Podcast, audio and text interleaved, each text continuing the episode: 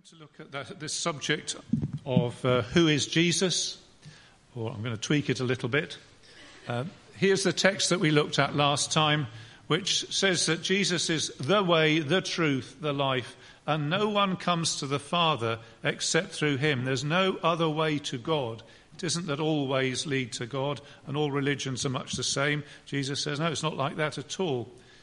Only through him does anybody come to the Father and it is specifically this Lord Jesus. There are many versions of Jesus, but it's the one that's in the Bible that we're talking about the Jesus who said the things he said and did the things he did. Last time uh, we looked at these things. We said Jesus is a historical person. He uh, has this sort of modesty about him. I put he's an obscure person. He was a superb teacher. He was a miracle worker.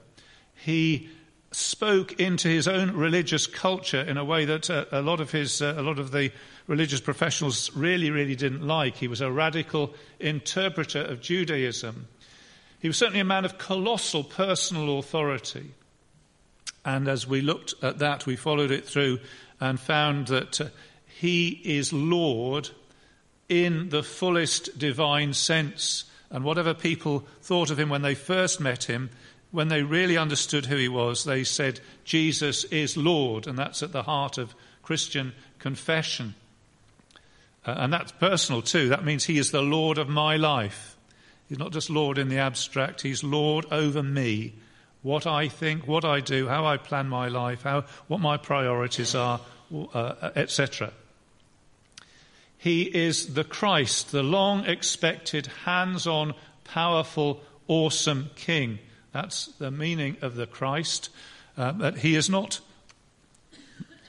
some branches of Judaism and some people in those days thought there might be multiple persons coming along, but Jesus says, No, I am the Christ and I fulfill everything. And the surprising thing was that the Christ had to suffer and die on the cross. And that was a very strange thing for them. But Jesus said, No, that's how the Christ enters his glory. We looked last time at Jesus being the Trinitarian Christ. He's not just the one object of our trust and faith, he is in relation to his Father and to the Holy Spirit. And I also mentioned his work, and it's that really that we're going to come and look at today. Coming, living, dying, rising, enthroned, sending the Spirit, ruling, and coming finally into full recognition and full power making everything new. So we're going to look at this this morning. Look at the timeline of Jesus, and there are seven things which I'm going to try and take us through as uh, as quickly um, as possible. I don't mean I'm just going to rush through it, but there's a lot to think about. So Jesus before creation, Jesus at creation, the incarnation, which word I'll explain when we get to it, his life and death his resurrection and ascension, his present reign, which answers the question, where is he now? And his future coming. So there's seven things that we will look through to get a sort of bird's eye view of the uh, of Jesus from beginning to end. So, are you with me on that? That's what we're going to try and do.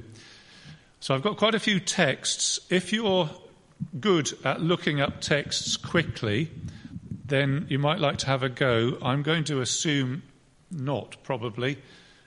Anyway, we'll see how we go with that. So, what about Jesus before creation? Now, I say Jesus, his name Jesus comes when he is born. So, I should probably say the second person of the Trinity, uh, the, the Son of God, the Word of God. We're not told much, but we are told something we're told that God the Son, God the Word, was pre existent. So the text says, and I'm going to look at it because the writing is small on the screen. In the beginning, in the beginning was the Word, and the Word was with God, and the Word was God. He was with God in the beginning. And this tells us that the story of Jesus goes way back, beyond when everything was made, there was God, there was the Word, the Word was God, the Word was with God, the Word was God. And that is the Word that became flesh and became Jesus. But I don't want to get ahead of myself. He had glory. And he prays in John 17, Father, notice these words, glorify me with the glory I had with you before the world was. Now he is praying before his arrest and he says, Glorify me with the glory I had with you before the world was. So before anything was made, before God had said, Let there be light, Jesus, the Son of God, had glory and was in glory and with glory uh, with the Father.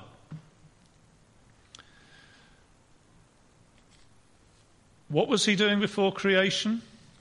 He was arranging things and fixing things with the Father about us. Now that's rather mind boggling.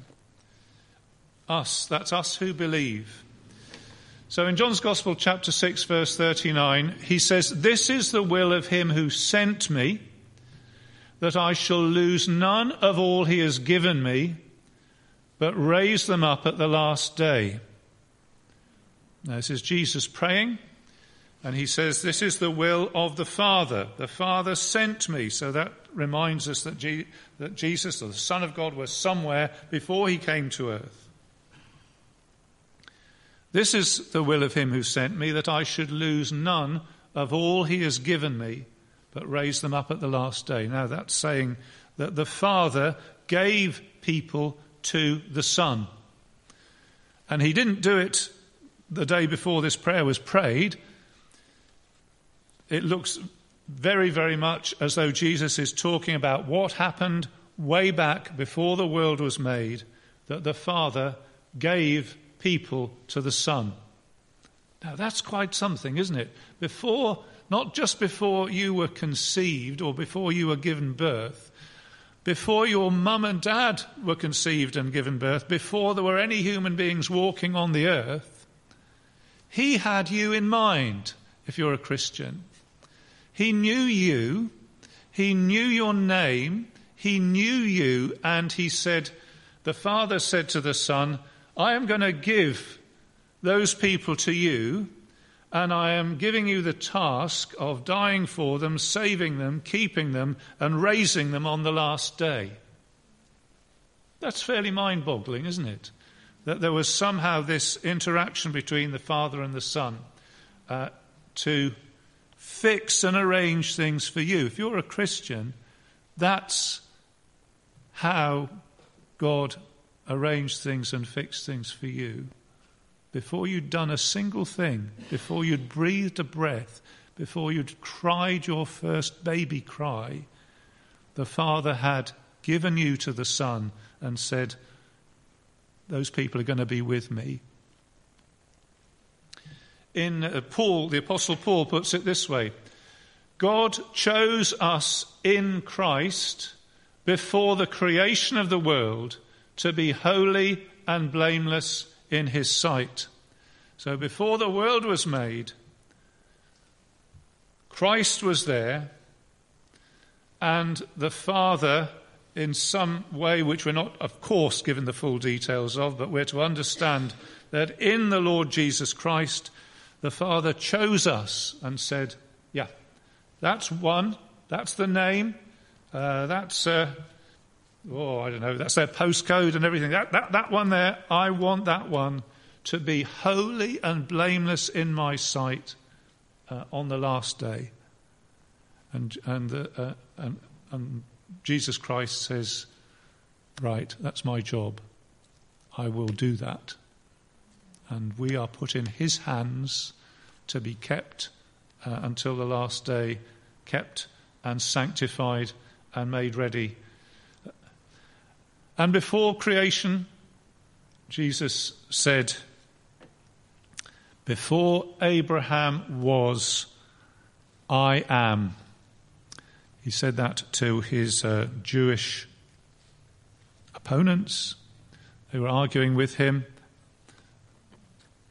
Jesus said, Abraham rejoiced to see my day, and they said, ah, you, you, you're only about 30 years old. How can, uh, Abraham was long, long ago. How can, how can Abraham have seen your day? And Jesus says, Before Abraham was, I am. And those of you who know the Bible well will detect the resonance that I am is like the Hebrew name that God has I am who I am, Yahweh. And Jesus says, Before Abraham was, I am. So, Jesus before creation. And doesn't this give us a grand, deep, awesome thought of Jesus? Our Saviour is older and grander and deeper than we might think. He was before all things were made, and he came to the earth for us. Let's look then, secondly, at creation. Again, we're not told everything, but we're told something. We're told creation was made through the Son.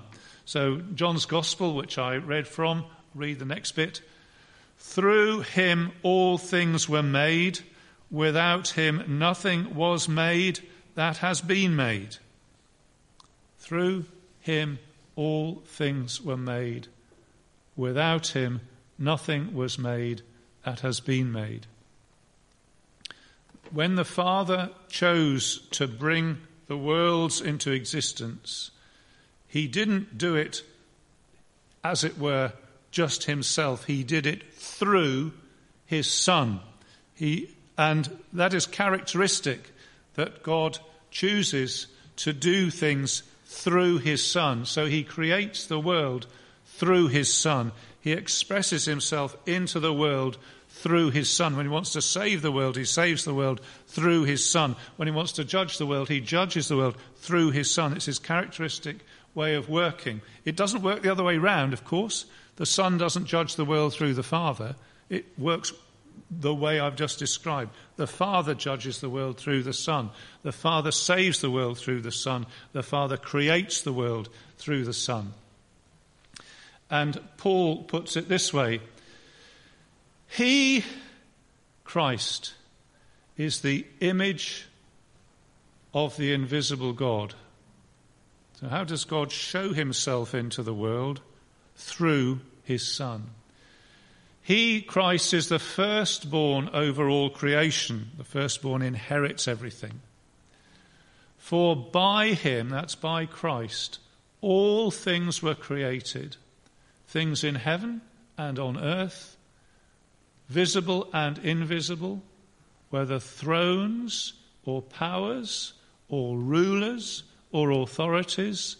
All things were created by him and for him he is before all things. And the writer, uh, well, Paul, it is writing to the Colossians, I think he has in mind that Christians might live in this world fearful.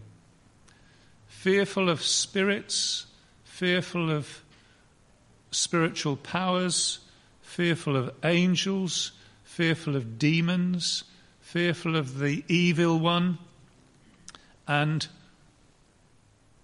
at the beginning of this letter to the Colossians, he says, You must understand that Jesus Christ is superior to all those powers. All those powers are inferior to him. They were made through him, they were made for him, they're under his control. You should not imagine that it's a sort of uh, like a tug of war where there's equal powers on both sides, Jesus versus the devil, who's going to win. It's not an equal tug of war. God made everything through this Jesus Christ, and all the other beings, whatever they are, however um, helpful or malevolent they may be or may have become, they are under this great Saviour. And creation is upheld by the Son uh, it says, In him all things hold together. So it's not only that God made everything through his Son, but he keeps it in being through his Son, which is another mind boggling thing, isn't it? But this is the greatness of our Lord and Saviour Jesus Christ, uh, the one through whom everything was made, who upholds everything, and for whom everything was made. Let's move on, because I thought we'll try and move it through to his incarnation. Uh, incarnation means to become flesh. So the word uh, carne, is that in Italian? What does carne mean? Is it, does it mean meat? What is meat in Italian?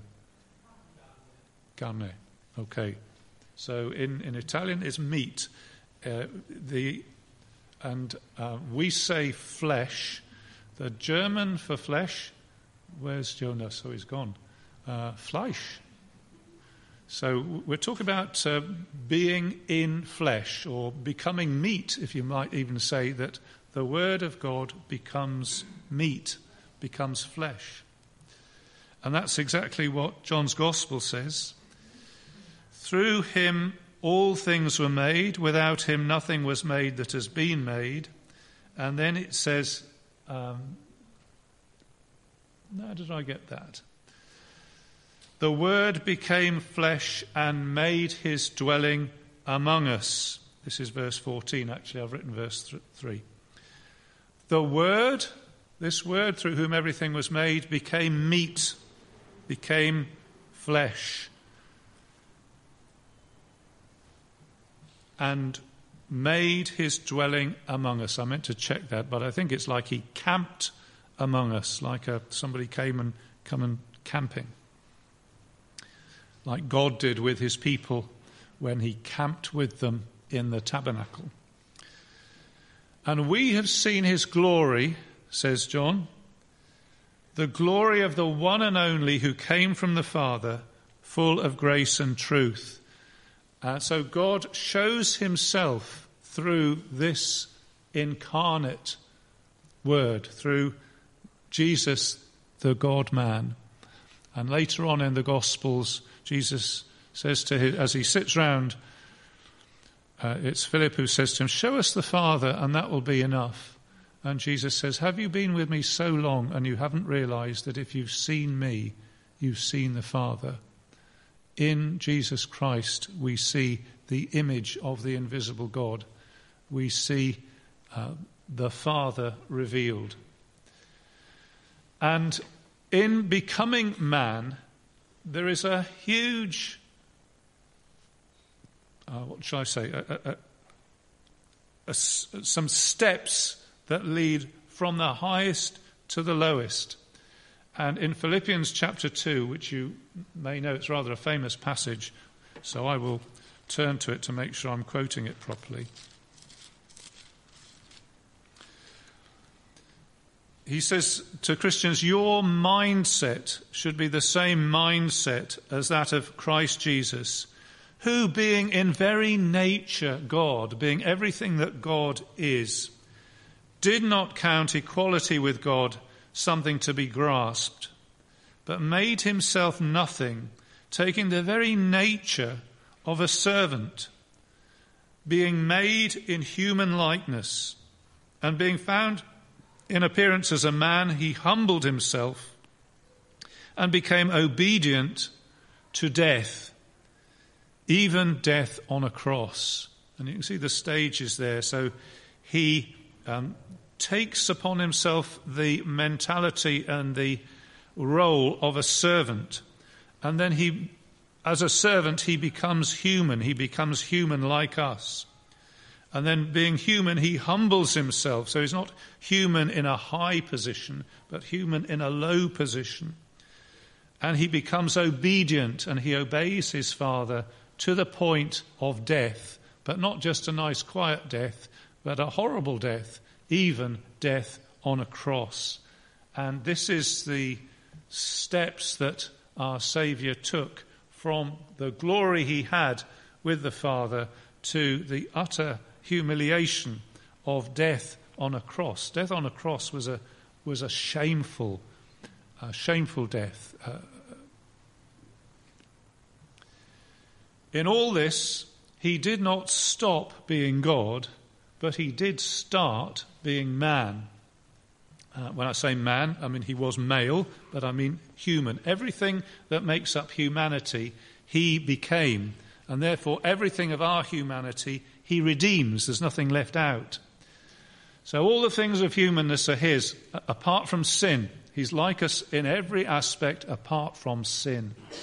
So, spatial limitation, you can't be in two places at once. You've discovered this when you try and run for the bus, haven't you?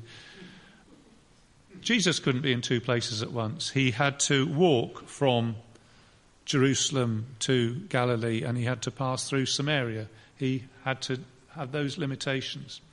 He got hungry and he got thirsty. He said on the cross, I thirst. He got tired and he was asleep in the boat in the storm, wasn't he?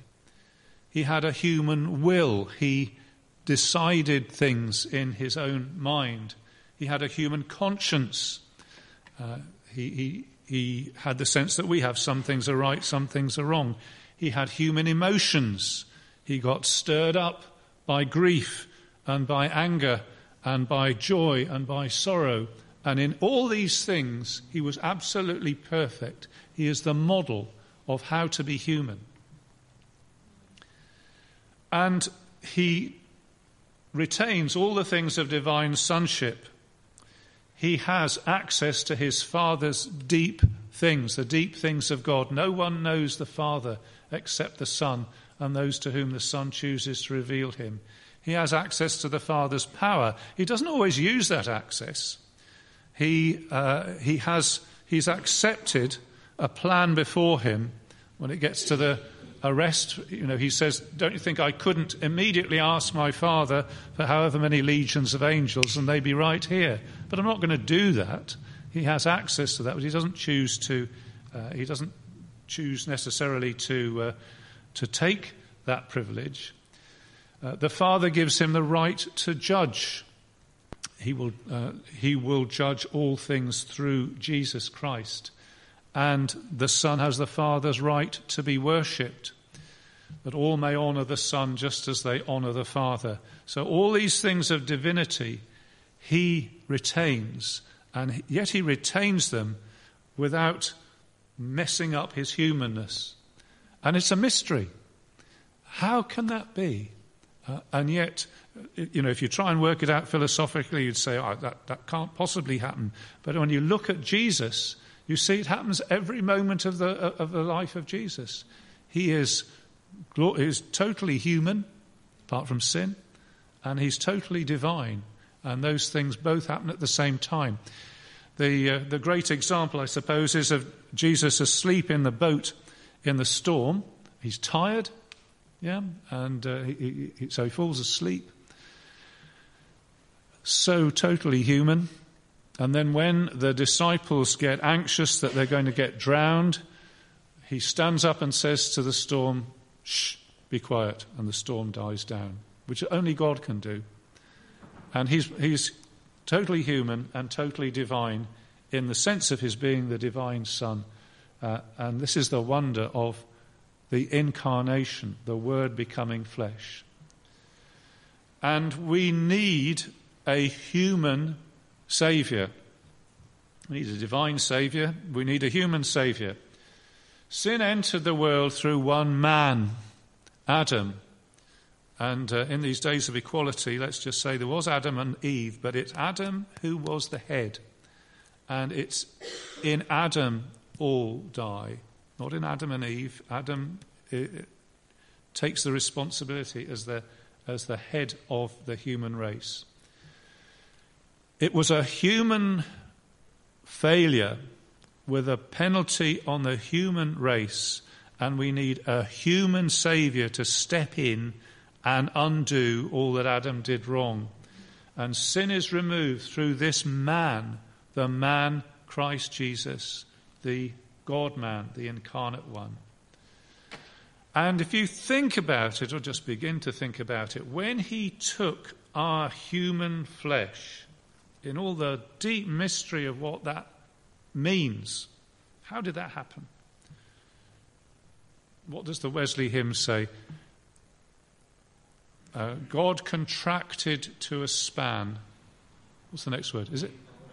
Incomprehensibly made man. God contracted to you know, a span, this sort of length.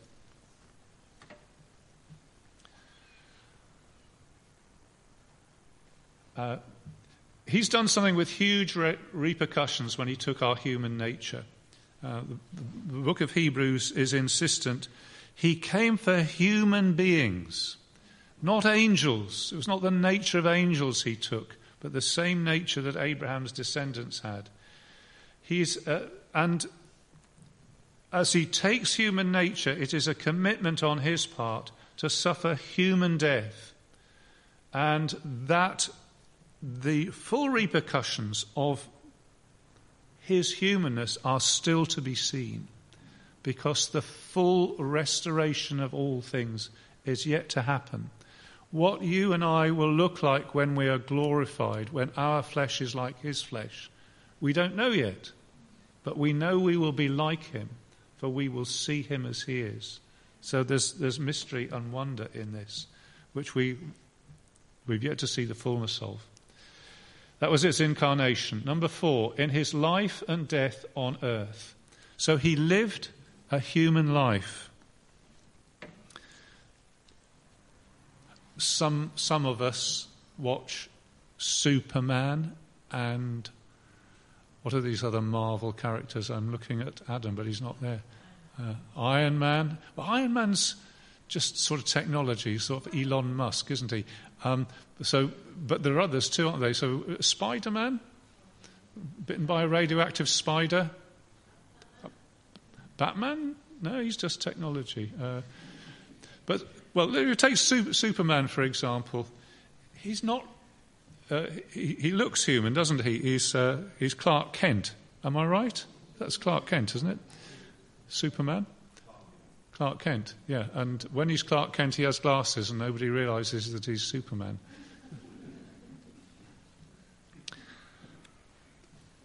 It's not fair. If you try to run a race against Superman, you know, egg and spoon race, 100 metres dash, it would not be fair, would it? Because he doesn't have the same problems of keeping his balance as we do. He doesn't have the same limitations as we have. It would, it would just not be a fair thing to say, uh, yeah. When Jesus entered our world to live a human life, he didn't live it like Superman um, sort of cheating or having extra help that we don't have. He was conceived and he was born in the ordinary way, so no C sections in those days, no shortcuts in the life of Jesus. He grew up in the normal way. He learnt to read, he learnt to write, he developed physically, he l- developed emotionally, he developed intellectually. It says he grew in wisdom and stature and favor with God and man. He grew up like he, had all the experiences that we have, and he did them all exactly right. So he, he knew what a childhood was like, he knew what teenage years are like, uh, and he did so perfectly in every way. And I keep to, seeming to stress the emotional life I don't know why I do that, but it's an important thing. So he rejoices, he weeps, he cares, he gets angry. He says, My soul is overwhelmed with sorrow to the point of grief in the Garden of Gethsemane. He knew what it was to be anxious about things. So true, genuine humanness. And the reason being that if there was anything of human experience that wasn't his, then that bit isn't redeemed. But he's got the whole totality of humanness and he takes the whole thing and redeems the whole thing. In his life and death, second thing, though tempted in every way, he lived in obedience to the Father under the law of Moses. He was tempted. He was tempted in the desert, wasn't he, by the, by the devil? I'm sure he was tempted in lots of ways apart from that, because it says in Hebrews he was tempted in all ways. Uh, and of course, uh, so you might think, well, he wasn't tempted in the way I've been tempted. Uh, and the Bible says, well, yes, he was. And the thing being that when you're tempted and when I'm tempted, pretty soon we give in. But Jesus never gave in. So he experienced temptation. You know, we get, if, if temptation goes from here, 0 to 10, we give in when it gets to about 3. And Jesus experienced it up to the maximum and never gave in. So it says he experienced temptation. He knows what sore temptations are. And his wonderful triumph is that he never gave in to temptation. Now, Adam failed in the matter of the fruit, as we know. And if you like, he became a lawmaker. He said, uh, I'll make up my own law on what's right and wrong. I, I, that's what the, the fruit sort of symbolizes. But Jesus constantly obeyed his Father. Everything the Father showed him, he did. Everything the Father told him, told him to say, he said. There's not a single thing that the Father had and wanted expressed that Jesus failed to express. And there's not a thing, single thing that Jesus expressed in his life that didn't come from the Father. Jesus triumphed where Adam failed. Jesus triumphed where Israel failed. And there's always a likeness in the Bible between Jesus and Israel. So Israel was 40 years in the desert, failing as she was tempted and tested. And Jesus was 40 days in the desert, uh, remarkably succeeding when he was tempted. And of course, the importance of this is he knows what life is like. This is a wonderful thing because you're, you're thinking, well, he doesn't understand my life. You're thinking, he doesn't understand what, what it's like to be whatever I am, whatever you are, a student, somebody in a foreign country, somebody who suffered this or experienced that, or is stuck with this or stuck with that, or whatever it might be. You, you think, he doesn't understand that, but he does. He understands totally what human life is all about. And that means that when we pray to him, he is a sympathetic high priest. I won't try and get complicated by explaining about priest, but he understands, and surely that is such an encouragement for us as we pray. We pray to one who listens and understands. And thirdly, he died a human death. When he died on the cross, he was the single human being who did not deserve those wages. The wages of sin is death. He was experiencing something foreign to him because it was natural to us. The death that Adam deserved, Jesus died, if you like, or the death that we deserve, Jesus died. He died a human death under the wrath of God, because every sin deserves God's angry punishment. Uh, no wonder the sky went dark. No wonder the sun refused to shine as the, the Lord poured his wrath on Jesus Christ. And, brothers and sisters, that's what we've been saved from. That's what we've been saved from. We would be there under that wrath if it were not for Jesus. It puts things a bit into perspective, doesn't it? You know, it puts things a bit into perspective. Um, there was a misprint on the screen. Don't get bothered about that because Jesus died to save us from hell. That, that's what matters, isn't it? That's where we would be if it were not for the Lord Jesus. The penalty has been paid exactly and precisely, and it was paid by Jesus, the human being, and it's also paid by God because Jesus is the God man. It's not like when you go out for a meal and uh, you say, Let's all go out for a meal. It's on me. And they will think you're going to pay. And then when you get there, you say, Well, actually, um, do you think you could pay instead? Uh, and the payment is made by a third party. Oh, you, can you pay for us, please? I've left my wallet at home. When Jesus died on the cross, it was God who paid the penalty. God so loved the world that he gave his only Son, that whoever believes on him should not perish but have eternal life. He paid. He paid the price. That's why we're thankful to God for our salvation. Fifthly, Jesus in his resurrection and ascension. So Jesus didn't stay dead. Death could not hold him. And in multiple places in the Bible, it says things like this Christ died for our sins according to the Scriptures, that he was buried, that he was raised on the third day according to the Scriptures, and that he appeared to Peter and then to the twelve. He died for our sins. That's what the Bible had laid out and planned. It was in the Father's plan according to the Scriptures. He was buried. He didn't just sort of get knocked out for 10 minutes and then feel a bit better later. He was buried. He was raised on the third day as the Scriptures foretold.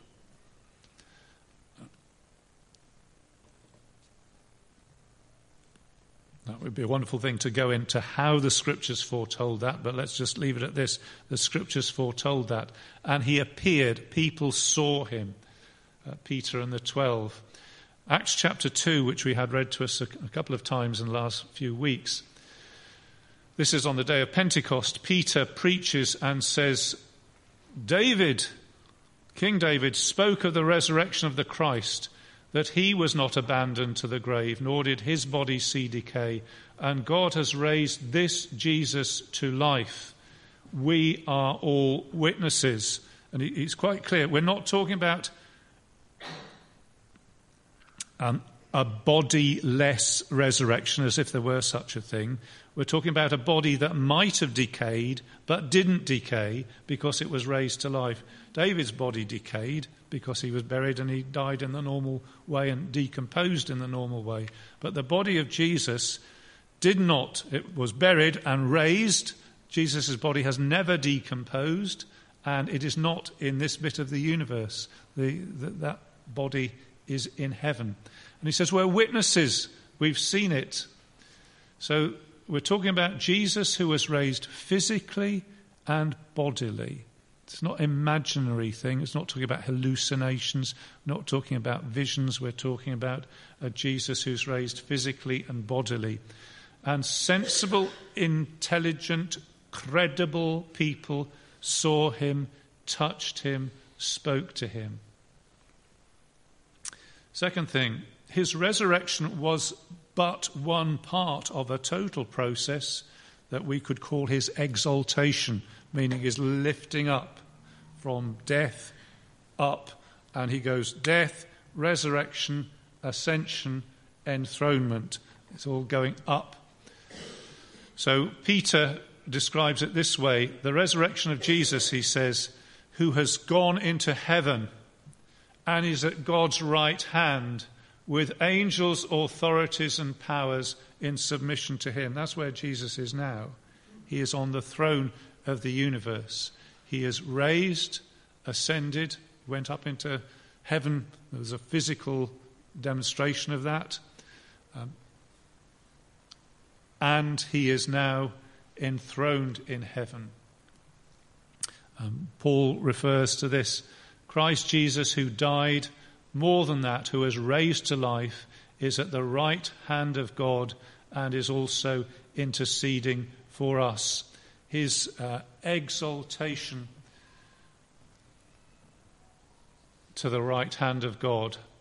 So he is not simply alive, he is the man of new life.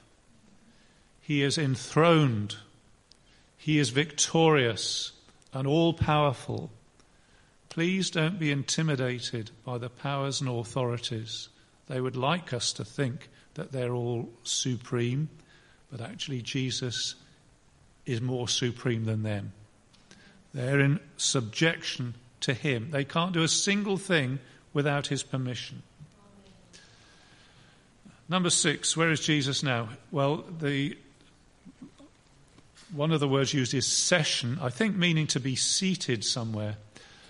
But he's now seated at the right hand of God, a place of unrivaled rule and power. So here's Paul talking about this. God raised him from the dead and seated him at his right hand in the heavenly places, far above all rule and authority, power and dominion, and every title that be, can be given, not only in the present age, but also in the one to come. And God placed all things under his feet and gave him to be head over everything for the church. Let's notice the last bit. He's raised, he's in the place of authority, uh, power, and dominion. Every title that can be uh, given uh, in the present age and in the one to come, and he is there for the church. He is there for you and me.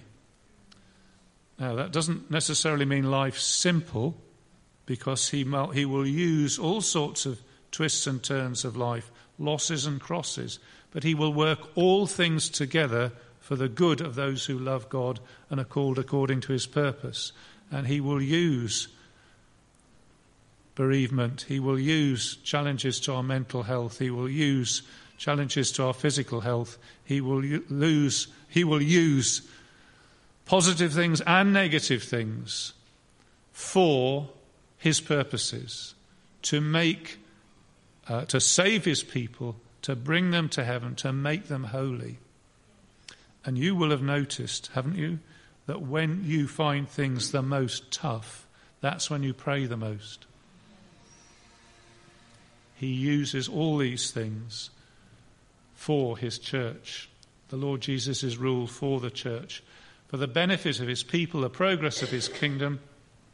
I think there's a comfort in that and a positiveness, and there's also a warning because uh, the person we're speaking about is this glorious, mighty, enthroned man upon the throne, because that's who he is.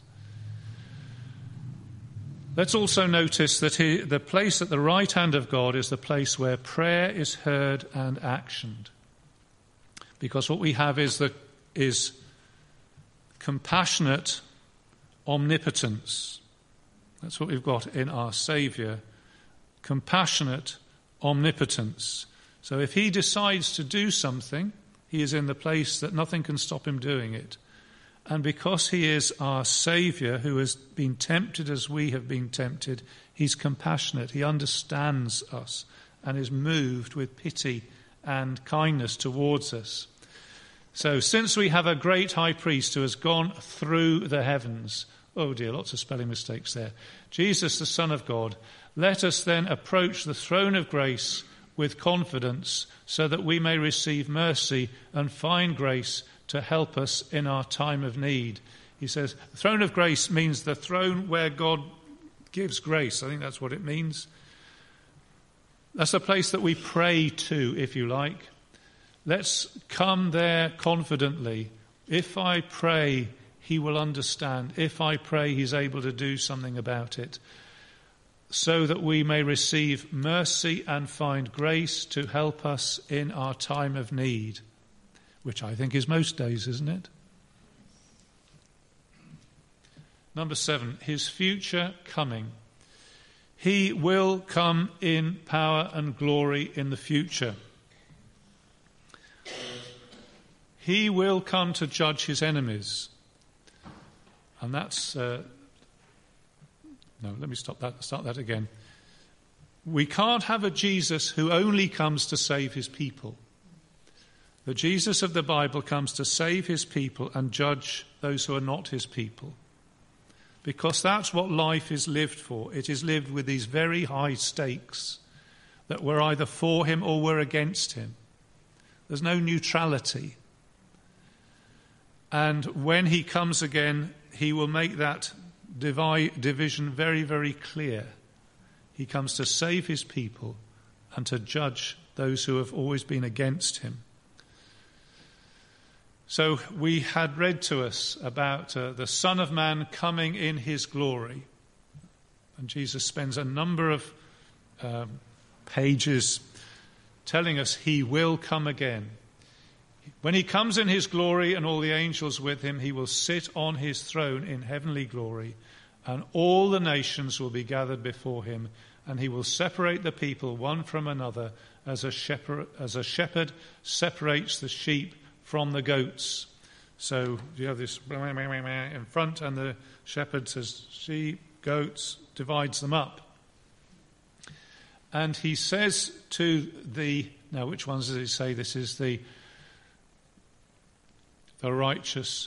Come, you who are blessed by my Father, take your inheritance, the kingdom prepared for you since the creation of the world.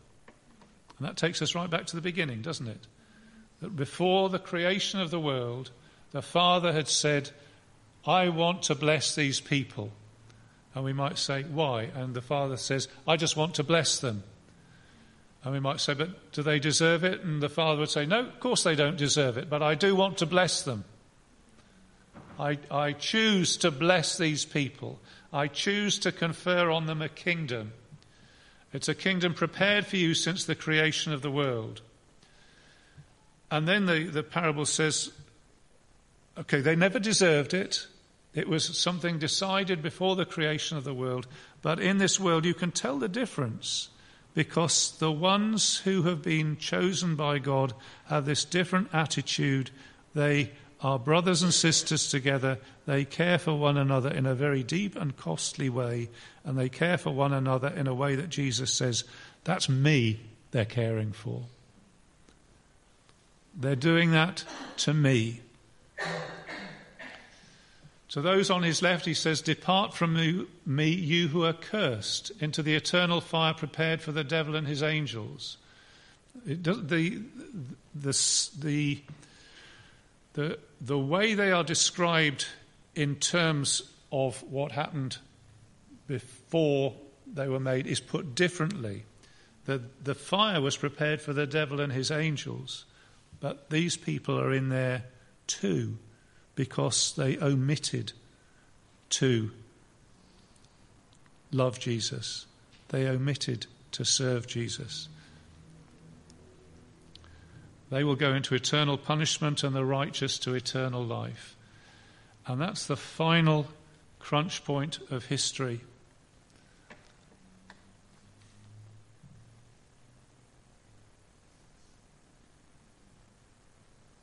That's the day we're all headed, headed to. That's something, isn't it? We'll each be there on that day because it's all the nations. And to some he will say, Come and inherit the kingdom prepared for you since before the world was made. And others he will say, Depart from me into the place that the devil deserves to go. What a fearsome thing that is. And it hinges on our relation to Jesus. So I want to ask you what is your relation to Jesus? Is your relation to Him, He is my Lord? I know I'm not inconsistent about it, but the principle is absolutely clear. What He says, I, uh, I obey. What He tells me, I believe. He is my Lord, and the thing I am staking my whole life on is His promise that He died for my sins. And if that's wrong, I'm completely sunk. But that's where I'm standing. That's where I'm standing. Is that where you're standing?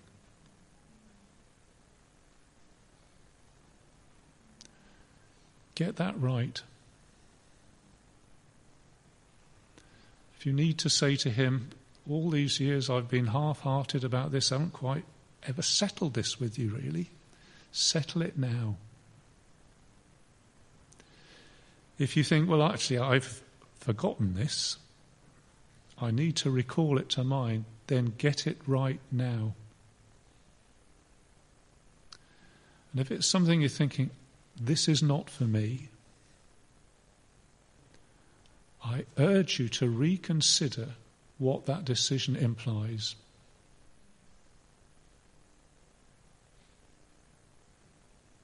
On that day, are you prepared to run the risk that he will say, Depart from me, you cursed, into the fire prepared for the devil and his angels?